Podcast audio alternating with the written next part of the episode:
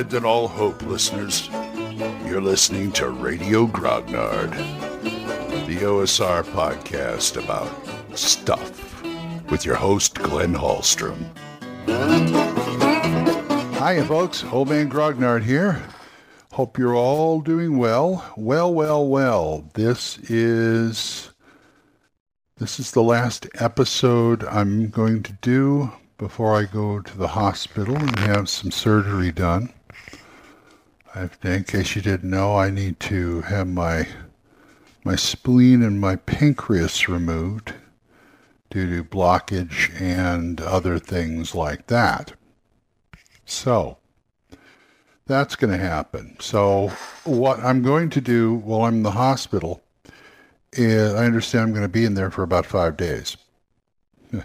That's my vacation this year. Oh, good old 2020. But what I'm going to do or try to do is either either do some some episodes from the hospital while I'm recovering, which means they won't be as fancy as this, you know, intros, outros, all that other good stuff.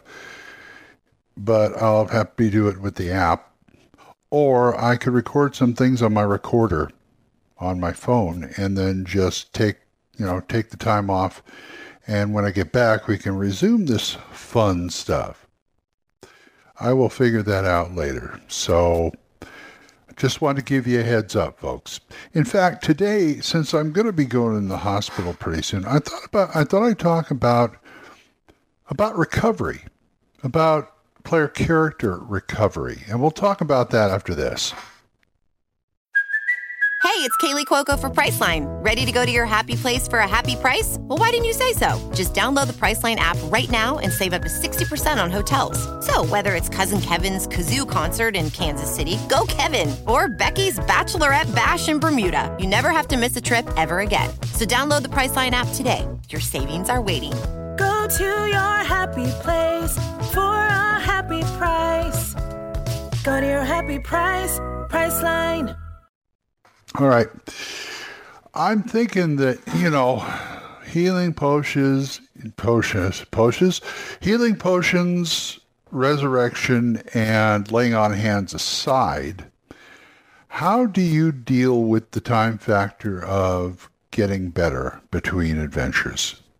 Now, so, most a lot of a lot of GMs just hand wave it and say, "Okay, you guys are all full, and let's go," and some of them don't some of them take what the, the most common thing I think happens is the fact that the the adventure will be over. We got people hurt, uh, and they have you know if they're down hit points, but they survived. What I'm thinking is, you get experience from that. I'm thinking they use that time to level up, but what I'm thinking is the GM just advances the the the timeline saying, okay, this is six months later, you guys are all healed up and whatever. Now, that makes great, like I said, that makes great justification for leveling up your characters and getting some new stuff. You can actually justify for once you your your skill, you know, additional skills or betterments of special abilities and things like that. So that's a good thing and that's one way to handle it. But if you, what if you have some kind of long-term illness? I I would. Uh, there have been there have been times when I've seen characters get so far down without dying that it's just you're going to be healing for a long time. Okay, you know I can pour a bunch of they can pour a bunch of healing potions down. You can go to the temple, have them work on you, but you're going to be laid up for a while. Now, there's ways, I'm sure there's ways the GM can fudge that. But if you want to do something really good, I'd always like people, or I'm going to start doing it, I don't know. But I think it's a good idea to have two characters. Have, you know, you should, every, every, every player should roll up two characters. So you can do that. I mean, okay, fine, I may get involved in another campaign or something like that, but it's always nice to have a spare character on hand.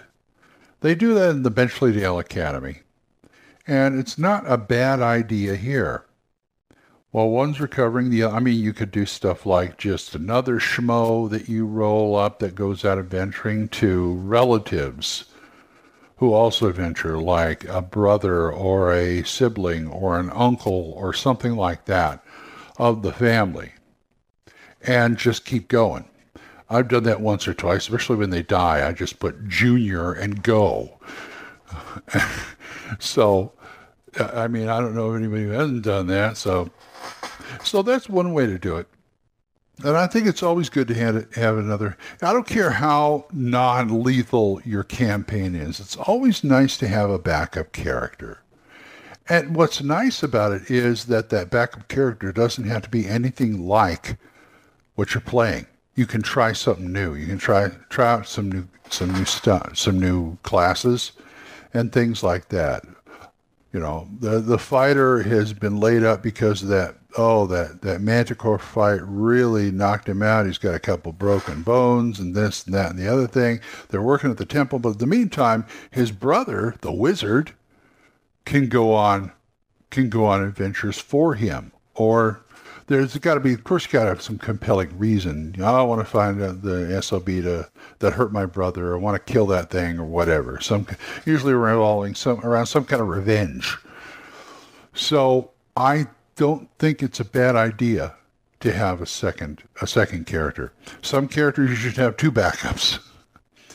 You know, Call of Cthulhu. My joke used to be, okay, we're going to play Call of Cthulhu. Everybody got their ream of characters.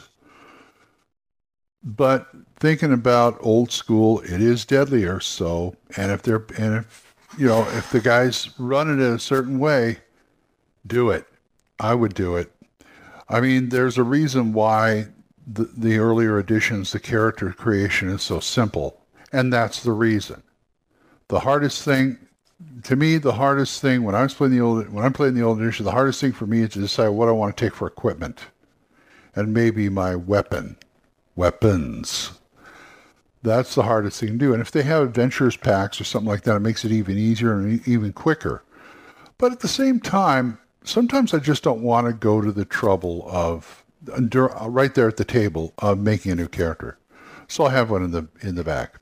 I mean, there's no reason why you can't play out convalescence. I mean, not play it out, but I mean, you know, having somebody else go on an adventure for you Happens all the time. So that's my advice. How do you do convalescence in your game? I'd love to hear about it. In the meantime, I got to go start my day. So if you want to talk to me about this or anything else, oldmangrognard@gmail.com, or you can send me a voicemail on Anchor. We're monetized, so as little as 99 cents a month, you too can help support this program, and I would thank you. Thanks again to Jonathan, Oliver, Gilbert, Juan Carlos, Daniel, Dan, Benjamin, Jason, and John Allen. Thanks, guys. Don't forget to listen to Dan Gregg's Yung, Y-U-N-G, Yung Grognard podcast. Also, we have Mark C. Wallring's The Yawning Owlbear podcast. And don't forget about John Allen Large's The Red Dice Diaries and my friend Eric Tenkar's Tavern Chat. So, until I see you folks next time, I might be a little less, but I'm, I'm still going to be here. So until I see you next time, keep the dice warm and I'll talk to you later. Bye-bye questions, comments, send them to oldmangrognard at gmail.com. We'll see you next time when Radio Grognard is on the air.